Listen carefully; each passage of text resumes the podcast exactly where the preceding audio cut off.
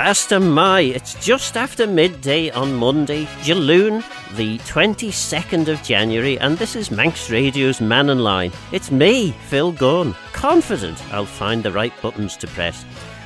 Education Minister Julie Edge has been hitting the headlines recently in relation to the Southern swimming pool closure and subsequent reprieve. And just over a year ago, Rob Callister made headlines for his very brief tenure as Health Minister. Both are vocal contributors to Tynwald, but now is our chance to find out a bit more about their constituency work. This is, though, your programme, so please call and ask them a question.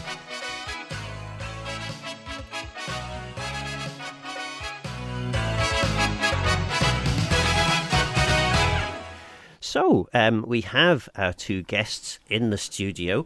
Uh, first of all, did you all survive the big storm last night?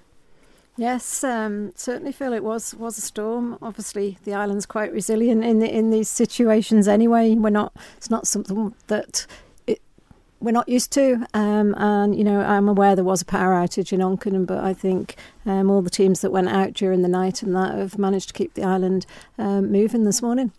Uh, Rob, you uh, managed to get uh, in all right? I think this is the first storm that I wasn't cut off. I think the last two major, major storms we've had on the island, um, you know, trees have come down and took my power out in my house about three hours and six hours. And as Julie said, a number of areas in Onchan were, were cut, you know, were without power last night. But a massive thank you to all the emergency service for a brilliant job for keeping our community safe. And I suppose it would be wrong of us not to, to uh, well, actually, it would be wrong of us not to go straight to Julian, who's uh, uh, one of our callers. Because remember, uh, listeners, this is your programme. Last uh, Friday, of course, we had, I think, about seven or maybe even eight callers, and sadly, not enough space to fit in all the text. But if we go now to uh, Julian, and no doubt Julian will tell us why you're uh, calling. Uh, Julian. Hi, Phil, and hello to Julian Rob. Good afternoon, Julian. Hiya. Um, yeah, I've got a couple of questions for Julie. Um, first one, um, just to, I, I, understand that the 28 staff at the Southern Swimming Pool are related, um, that uh, they haven't lost their jobs. So that's uh, a very big plus, and there's an awful lot of people who pull together. So seems to uh, seems to be a, a, win at the moment. Anyway, um, my questions for you, um, Julie. First one's about um, the NSC. Um, the NSC's budget um, has been reported recently as exceeding three hundred and thirty thousand pounds, but that's only for eight months of the current year. And I understand the projection is going to be five hundred and fifty thousand pounds, which will be over and above the 1.7 million NSC budget. So I'm assuming the NSC manager, who I believe is Carl Glover, has been requesting this extra funding. Just wondering, can you give some details as to what that more than half a million pound overspend will be on? I also notice um, on page 18 of your recently released report that there's an intention to spend another near half a million pounds on heat pumps for the NSC to mitigate against um, high gas prices. However, I, I, noticed the Financial Times this morning is reporting that the wholesale natural gas price has been stable for quite some time at 2014 prices. So I'm just wondering if uh, you might think about altering your future energy pricing model in that report to reflect the reality when gas is purchased and the next round of purchases for gas. Um, and I've also noticed that on the same page 18 of your report, it says that the NSC is the only pool on the island that's eligible for climate change funding. But doesn't this kind of say that the NSC has become a bottomless money pit compared to all the other regional pools that are run by boards who have to manage their budgets, especially bearing in mind that Douglas, Onchan, your constituency, and Braddan don't contribute to the swimming pool rates, unlike the rest of the island? Well, lots of questions there for Julie. Uh, Julie, do you want to have a, a yeah, go at answering? Certainly. Hi, Julian. Um, obviously, Hi, um, you know, I have been listening into some of the conversations over the last week, and people have been getting back to me.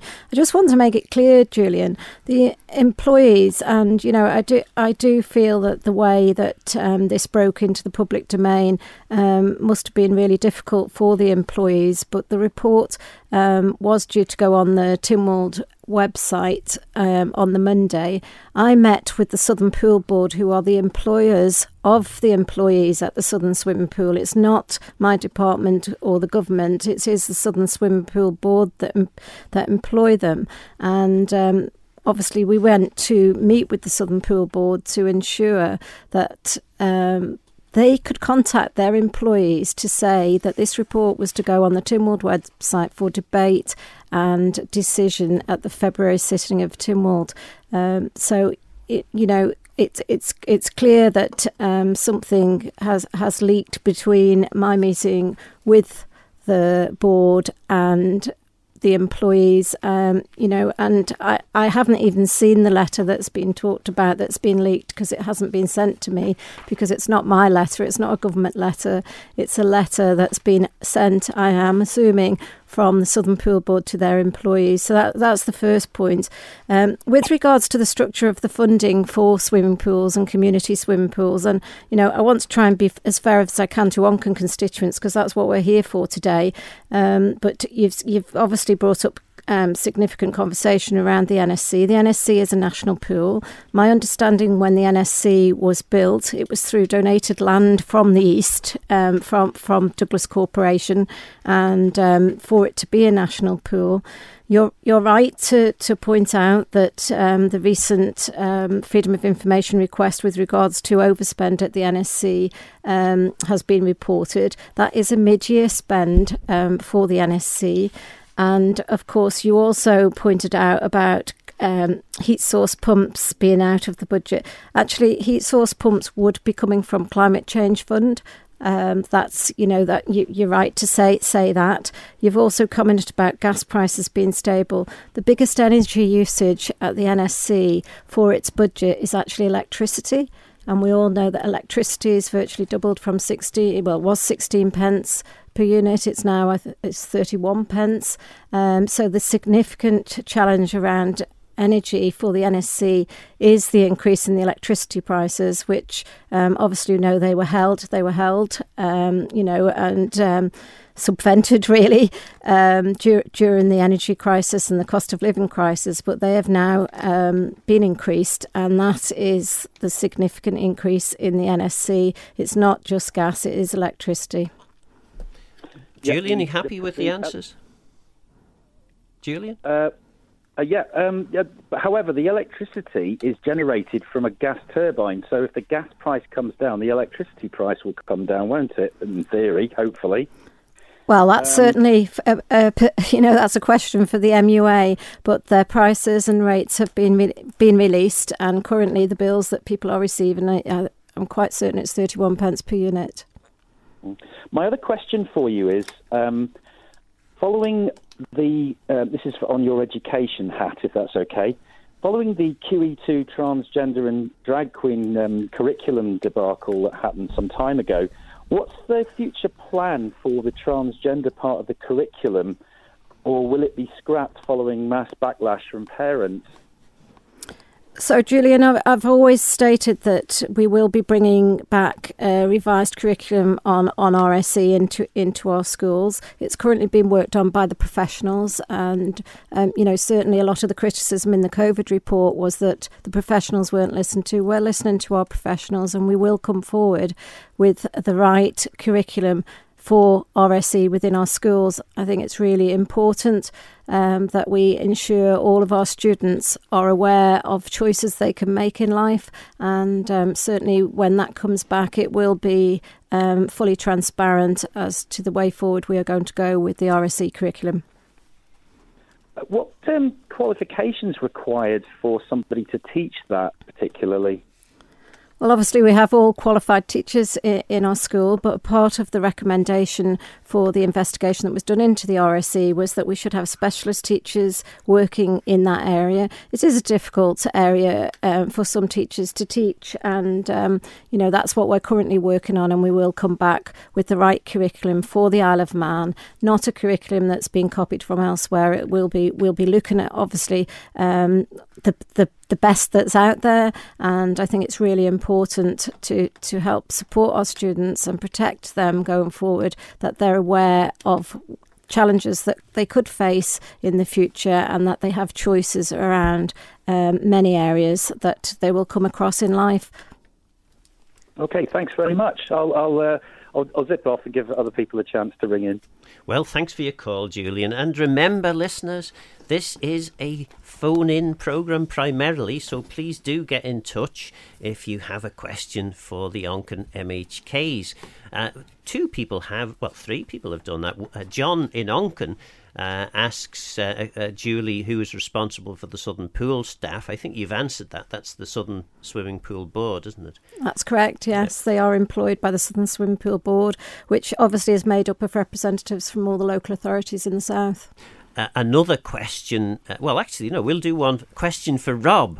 Uh, and this is from Jeff, a resident of Lakeside Gardens. So Rob might um, already have worked out what the question is going to be. Several years ago, Rob promised to do everything in his power to bring the outcasts of Lakeside Gardens and Howstrake back into the Onchan constituency.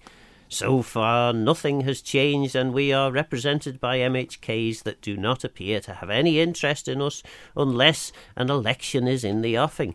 Will we ever be returned to the fold, or will we always be ignored? I know that Rob will, al- always help if possible, but I hate being an outsider in my own village. And that is um, an opinion that's shared by a lot of people who um, happen to be living in the parish of Onchan at the moment. Just to answer Jeff's question, what I actually said, if it goes back to 2016, is because I came through a local authority election where I served the whole of Onchan, the parish, and the village, what I actually said is I would continue to serve the whole um, constituency of Onchan, and I've continued to do that, and I have fulfilled that promise, and I will continue to fulfill that promise in the future. What I have said recently is there is going to be a boundary review, and there's going to be a motion in Tynwald, and there's going to be some changes in the north of the island.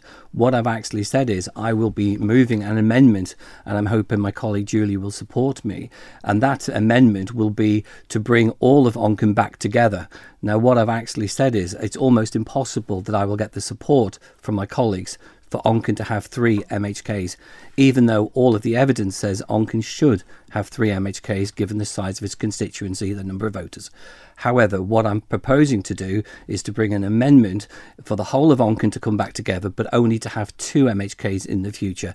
That will sort out the discrepancy, and I'm hoping that mo- that motion will support will be supported by my colleagues in Tynwald in the near future. So bear with me, Jeff. I'm still on the case, but if you need me, you know how to contact me.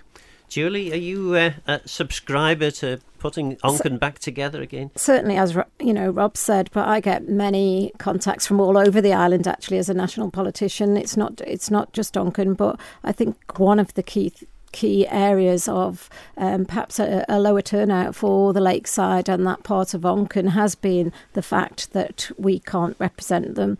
Many people come up to me and say, I'd, if if I could vote for you, I would. Um, you know, there is a boundary review. There's the, the Electoral Commission, I, I believe, are about to report on that. It will be interesting what comes out, but I did attend the meetings, and it was clear that um, due to the increases in numbers of voters in certain areas of the island, there was going to have to be changes because it was done on the numbers. It's the first time the boundary review's been done since 2016 election, um, when Rob and I were the, when when Onchan went down to two. But I think the important thing for the people of Onchan is that we have a fair system in place so that they can vo- voice their opinions to the national politicians.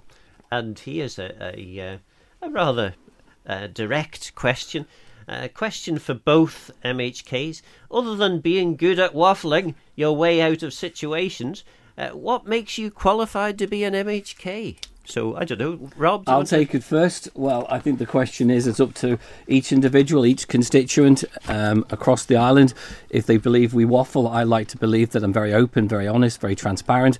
I give a fair, que- a fair answer to a question that's tabled. So if that caller or that texter has a particular topic that he wants me to give a direct answer to, that I'm more than happy to. I don't believe I waffle. I think I answer, I answer things very clearly and consent based on evidence. Julie? Yeah, uh, certainly, and thanks for thanks for the question. I think one of the things when I was first elected in 2016, obviously open transparency. I was the champion for the whistleblowers. I, I brought a lot of that forward, knowing what was coming down the line from the from Manx Care, um, you know, in that situation. However, I think the key thing which I have noticed going into Tynwald is having been a public servant for 38 years before going into Tynwald has been the most valuable piece for me and that experience working within local authorities with working within Manx utilities working at our hospital uh, and obviously as a civil servant in education for the latter 20 years before being elected I think that's been really important to be able to move things forward quickly. Well, it's time for a break, but don't forget if you have a question for the MHKs or indeed if there's anything else on your mind this dinner time, 66 13 68 is the number to call. Uh, you can also text 166 177, and there are several of those which we'll get to shortly, or email studio at manxradio.com. Remember, this programme is so much better when you call.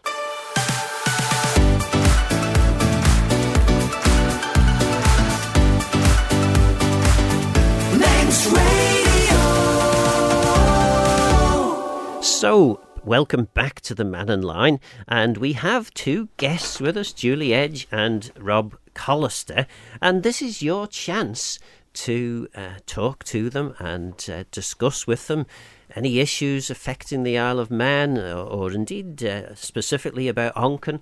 And we do have some callers. We've got lots of texts and um, quite detailed questions in about pools, but I should say that Perspective this Sunday is going to have a lot of that. So I may just take some of those questions and ask those uh, when we get to that perspective program. But now it's like Blackpool illuminations on the phones. So if we go first to Gillian uh, on line one, uh, who hopefully is joining us. Uh, Gillian, uh, Fastyr mie. Good afternoon.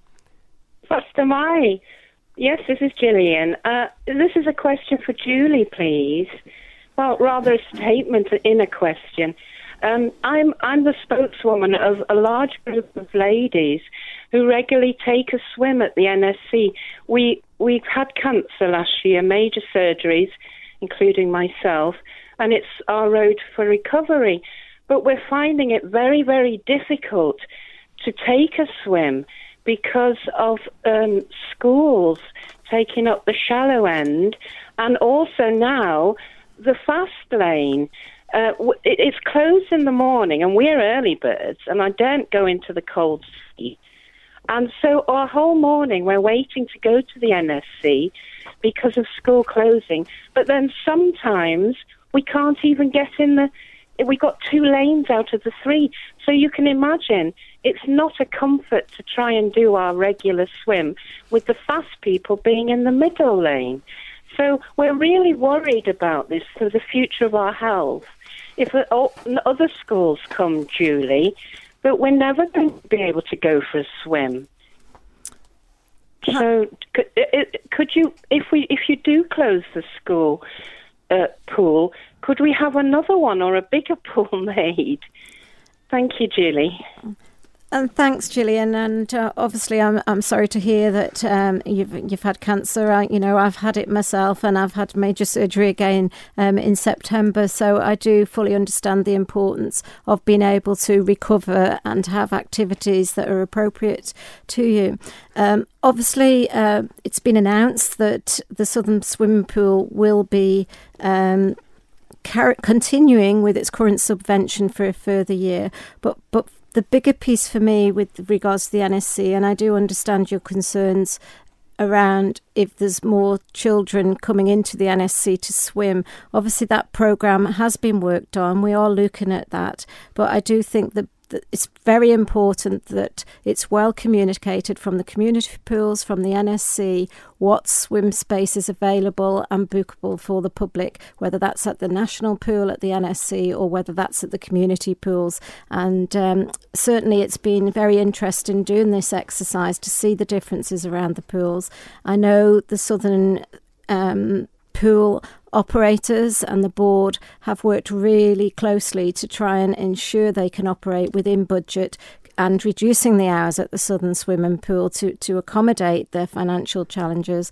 However, I think it's really important as an island that the public are aware of what swimming is available around the island. Our swim space per, per, per head of population is appropriate. It's you know for the island if you look at all the national figures. But um, I will take your comments back to, to my officers, Gillian, oh, and um, ensure thank that we you. publish all this really well. And it will be a six lane swimming pool on the Castle Rushen development. That's the master plan that I've had developed in line with the island plan and the economic strategy. Julie, that'll be a while away.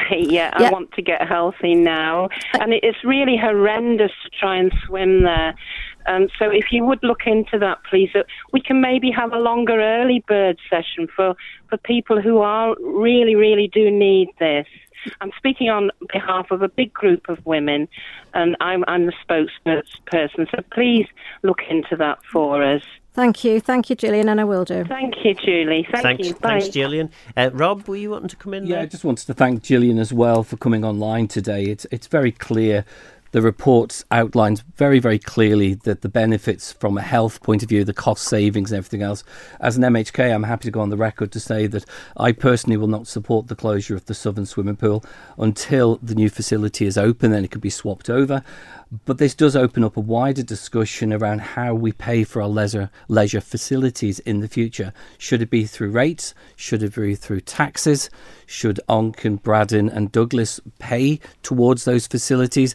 These are very big conversations that need to be had. And it, when I was looking at this particular topic myself, it's disappointing that the 2019 consultation on rates modernisation had no reference to leisure facilities. And that's something that we need to have a discussion. But from where I am, um, it's very clear in my mind that I will not support the closure of the Southern Swimming Pool until a new facility in the south of the island is up and running. And well, you've po- posed those questions. Then, uh, would you support an all-island le- leisure rate? I think there needs to be a discussion because the people. That I've- wasn't the question. Well, I've asked a lot of people, and a lot of people, depending on what facilities and services they've used, some will say that um, rates are better, some would say taxes. Now, if everything in a normal world, I would probably go for taxes. However, we've got a lot of historic problems that we have to pay, you know, um, overspending of departments. We've got pension deficits. There's major problems to be to be overcome. So maybe the better place to actually fund these is through the rates. But that's a conversation with the people of the island that we need to have. David Quirk is is waiting very patiently on line two, and he has uh, uh, the summary that's been provided to me. Uh, questions concerning the um, the pool and council of ministers. David, uh, fastyr mie? Hi, Phil, and your guests. Can I ask then to probably Julie, and I'll ask Rob later, would he have done something differently?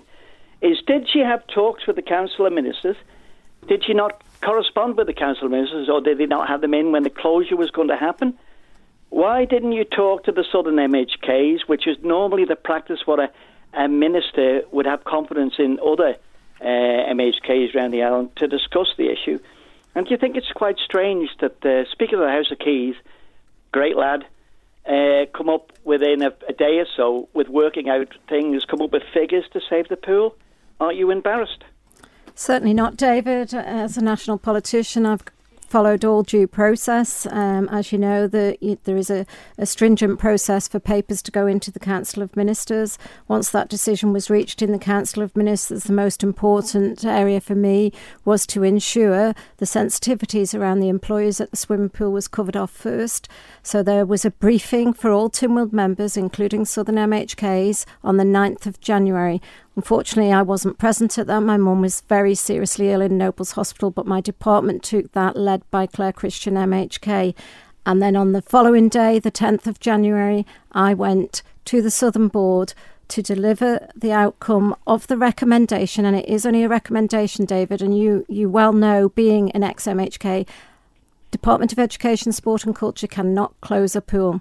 We can only recommend, and the fiscal responsibility I had at that point for my department was to protect the finances and look at it. And the additional deficits that were coming forward from all of the community pools were not affordable by my department for the budget that we receive.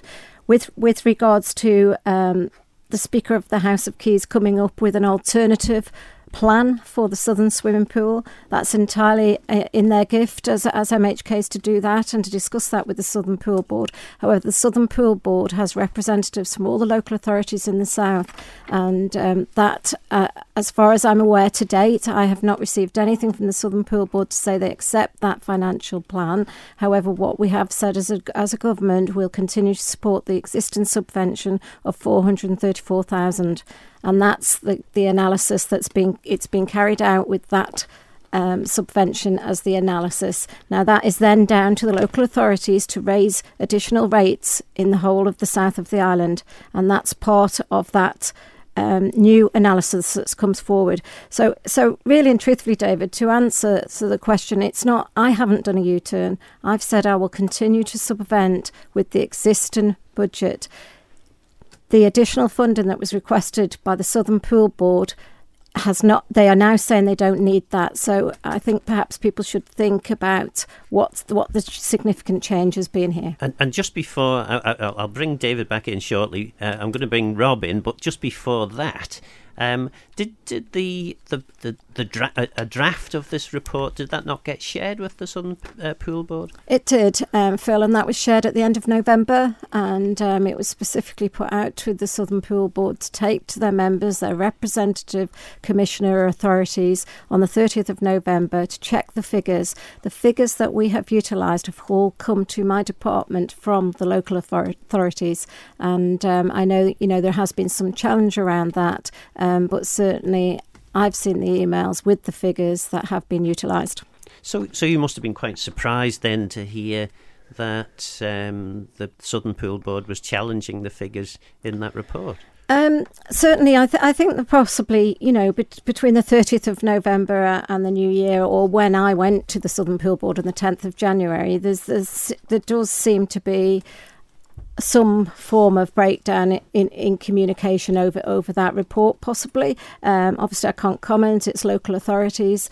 Um, but but with with regard to, to the report, um, and you know the re- real important piece here is the sensitivity around publishing that report.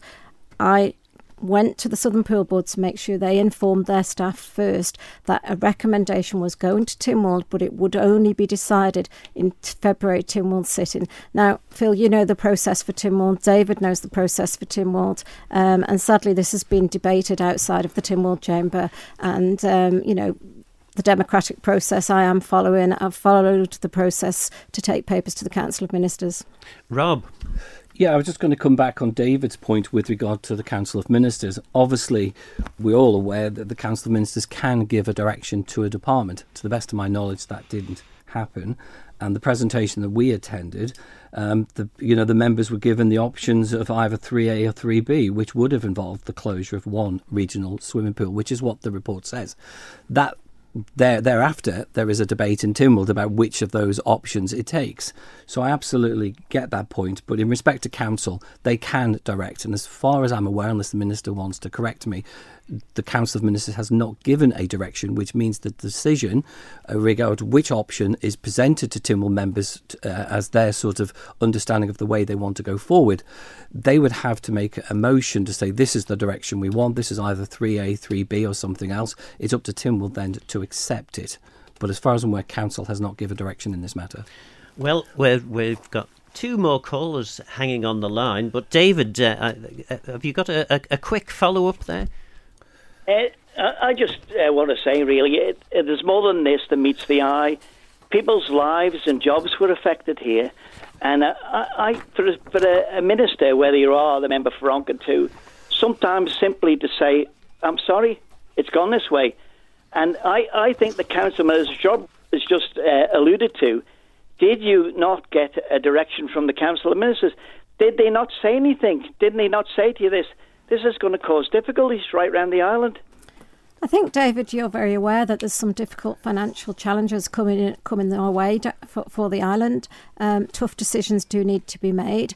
I, I think people, and the, certainly the people of Onchan, know I will not shy away from difficult decisions, but I will always make sure I've got the facts in front of me before making that decision. We had all the facts in front of us. We already were aware of the master plan, as were all MHKs, including the southern MHKs, that the master plan included a six lane swimming pool investment for the south of the island, and that will be completed with the school by 2030. I think that's significant, and that's significant investment in education facilities, community facilities, and sports facilities for our island, and that's what nationally we should be doing. I totally understand um, that that you know I think I think actually the leaked letter has been the, the the sort of situation that's blown this up really, um, and as I say, I still haven't seen that leaked letter. I don't know who the letter's from. I don't know how it's been leaked. Um, you know, and but we do need to move move forward. And the sensitivity I've already explained to other callers around the staff at the Southern Pool Board was the responsibility of the Southern Swimming Pool Board to deliver that to their employees. They are their employees, and um, we were very conscious of that, and that's why we have pr- approached this in the way we have by going to the Southern Pool Board to get them to speak to their employees before the debate in Tynwald. Well, just a quick message to uh, Brian and Stephen, who are waiting on the lines. Sadly, we're going to have to take another break, but I'm coming straight to your calls uh, after this. When the Mannin Line's not on air, call Manx Radio to leave your opinion for broadcast on 682 631. So we're back with the Mannin Line. Julie Edge and Rob Callister, Onchan MHKs, join us. And on line three, Brian uh, has waited for a very long time. Uh, thank you for waiting, uh, Brian. Uh, you have um, a question, uh, and it's something to do with Castle Rushen High School. That's correct, yes. Castle Rushen High School. Um, thanks, Phil, and uh, Julie and Rob. Julie, I've just heard you say you don't shy away from making decisions. 2016, the decision was made to replace Castle Rushen School, and some set to one side of 40 million for the job. Over a million pound has already been spent on design, and now we're being told that there's three to four million been set to one side here now recently and it's going to take 106 weeks to do the design work. Well, as far as I'm concerned, schools are a, a utility building. You could buy a secondary school off the shelf in kit form, prefab form, and it could be up and erected here on the Isle of Man in two years. Have you considered that option rather than getting redesigning the wheel, basically. They're there, they're out there, you can buy them. What do you, what's your answer to that, Julie? Th- thanks, Brian, and thanks for your question. Obviously, I wasn't the Minister for Education in 2016, and I do agree that there wasn't a lot of progress in the previous administration. However, since since I've been the minister, I have that design for the whole site. I think it's the right thing to do to maximise the site for for education and for sports and community facilities in the south, and also access to the playing fields and the fields beyond.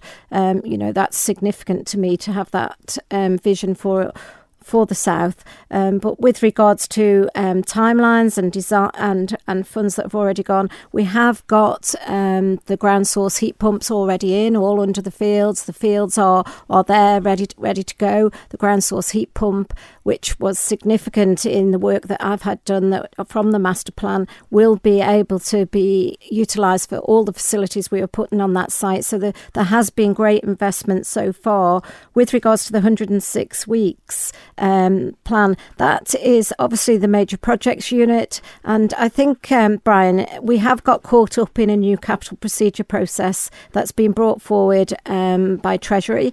And um, obviously, the process for that has changed. Tynwald members are still trying to get to grips with that, but this is the first project, and I, you know I'm pr- actually quite proud that the department has been able to get this investment into the south in for a school, and um, that we will be starting that school. But design stage for any major projects, and certainly we shouldn't rush it. We need to get it right. I've always said a lot of the problems with government is is get you've got to get it right and nailed at that design stage, and then ensure you've got the right contract in place, and, and, whether that's a design and build project or whether that's um, a wet build or whether that is, as you say, an off the shelf. Um, there's so many different construction techniques, and um, certainly I know there's commitment from the Chief Minister to have this school and, and spades in the ground as soon as possible, and I'm certainly behind that as well. I'm pushing it, I'm driving it, and I think we've got further than we ever have on the site to ensure a school is there with this sports, significant sports complex and swimming pool. Brian, are you content with the answer? Absolutely not. It's waffle again. It's just taken time. My point being, you can school a secondary school has already been designed. You know, just look at you don't need to have all this three four million pounds spent on design. That redesigning something was already done. Brian, can I can I come get, back? Get, get in, no, no, no. Get into it. It's just another two years down the line, and there'd be nothing done.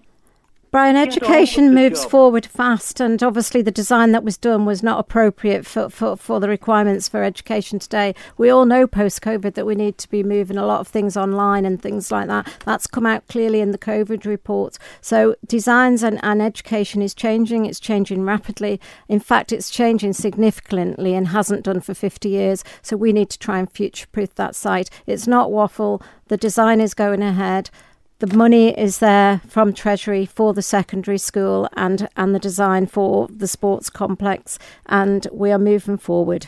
Well, sadly, Brian, uh, we're going to have to leave it there because I've got Stephen who's been waiting for. Ooh, it looks like 21 minutes. Um, so, uh, Stephen, uh, hopefully you're still with us. Yeah, yes, I am. And uh, good afternoon, Phil. Good afternoon, uh, Julian. Good afternoon, Rob. And good afternoon, listeners. My question is really, uh, as your national politicians, uh, and we've got the budget coming next month. So my question is, is it possible to balance the budget, or at least start to balance the budget, uh, given where we are in the Tynwald time frame, this Tynwald time frame? Can it be done without any pain? Uh, and what's your thoughts of how it can be done. Would any would any MHK vote for unpopular decisions at this point in the time frame? Because another possibly year and a bit down the line, we'll be looking at the general election. And the next part of the question is: Is it now time to revisit some of the strategic aims of the chief minister in his strategic plan? Should some of these sacred cows be revisited, which are costing us a lot of money? So there's my question: How will we balance the budget? How will we have the pay? Will there? Is it possible without uh, any pain? And are we at the wrong point in this Tynwald? Well, I think if we start with Rob, because he's been uh, sitting there scribbling away, um, I'm not sure is he drawing a, a, a picture or, or, what's going on. But anyway, Rob. Yeah, good afternoon, Stephen.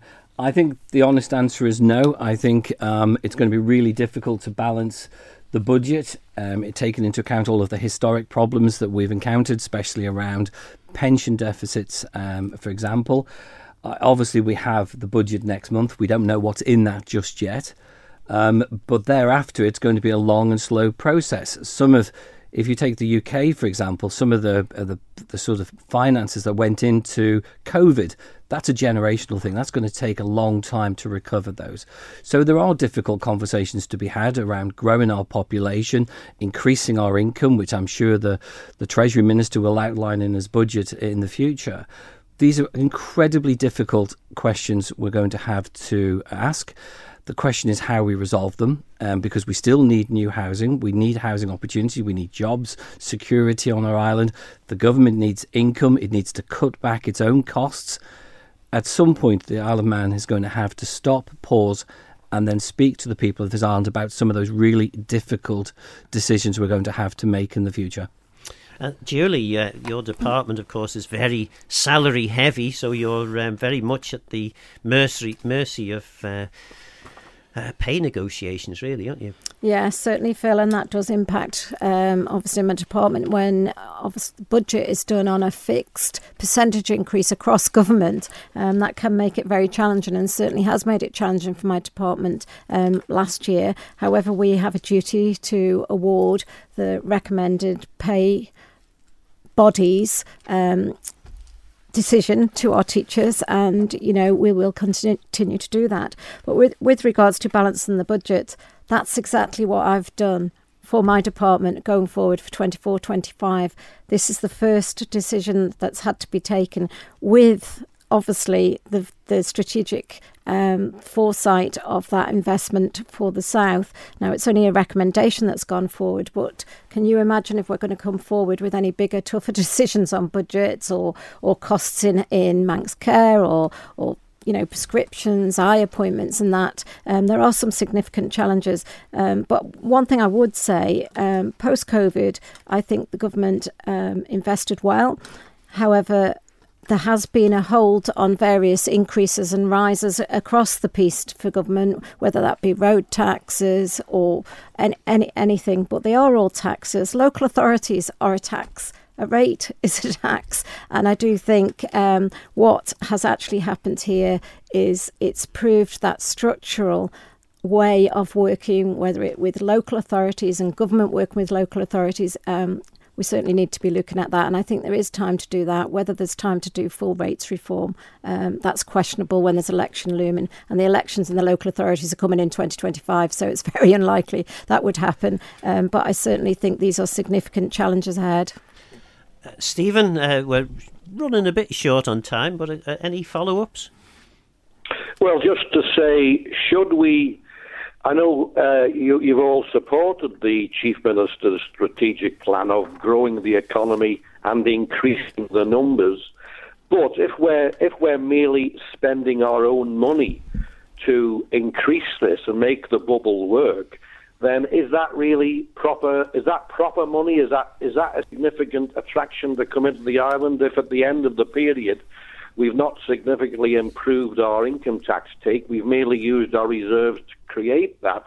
Is it time to revisit this this plan that's been I never supported, for example, the increase in population or the spend uh, of very of the rent the price to give money to developers to build expensive apartments. So there is things that can be done. Uh, possibly we could even look at the ring fenced amount for climate change to help balance other budgets, such as possibly health and education. These will be unpopular things to say, I do know that. However, uh, just to continue as we are, uh, I don't think is the right course. And I do understand that we're in the wrong time in this Tynwald. I suppose really the unpopular decisions should be taken early. And I, I, I consider that probably this Tynwald now will push these unpopular decisions to the next uh, the next general election. Thanks uh, for that, Stephen. Um, very quick, then we've only got a, a, a well, relatively short time. Uh, Rob. Yeah, I think there is some very good points within the, the economic strategy which the chief minister passed. You know, creating five thousand new jobs, uh, a thousand homes, and we've got to remember two hundred and fifty of those will be affordable housing. So there's some very good plus um, things within that document. Obviously, in the future, we may have to look at priority budgeting where we actually focus down within our community what we can actually deliver, what may need to be paid through other sources in the future. Take, for example, um, eye appointments, doctor appointments, all of them, really difficult conversations to be had. Julie, uh, 30 yeah. seconds to answer that. Okay, um, I think it is right that government facilitates investment in the island um, done by private investors. I think we need to work really closely with our business uh, businesses. A lot of them are small to medium enterprises. They're key to keeping the island going. But with regards to reviewing it, the Chief Minister's constantly reviewing and uh, he he and the council of ministers, which is a collective responsibility um, group of people, will come forward with what's right for the island um, for the future. And um, certainly, fr- from an Onchan constituency point of view, I'm always in there continuing to challenge where things I don't th- think um, meet what the Onchan people would expect. Um, however, we have collective responsibility. Rob and I work closely, you know, certainly on on things like the bishop and that, and I think we need to continue to do that. Well, thanks for that. A couple of very interesting uh, messages in. Brian for MHK, and then what a load of waffle Brian was talking. So, um,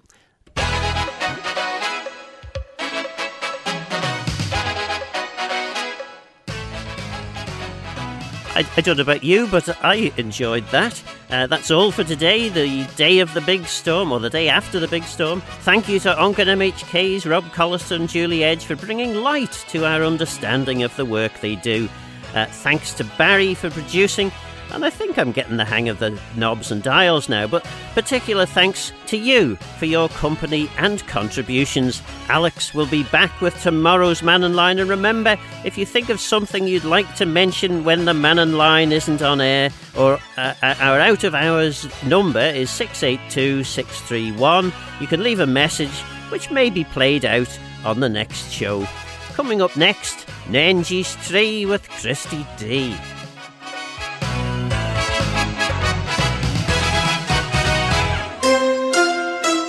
60 years serving you as the nation station. This is Manx Radio.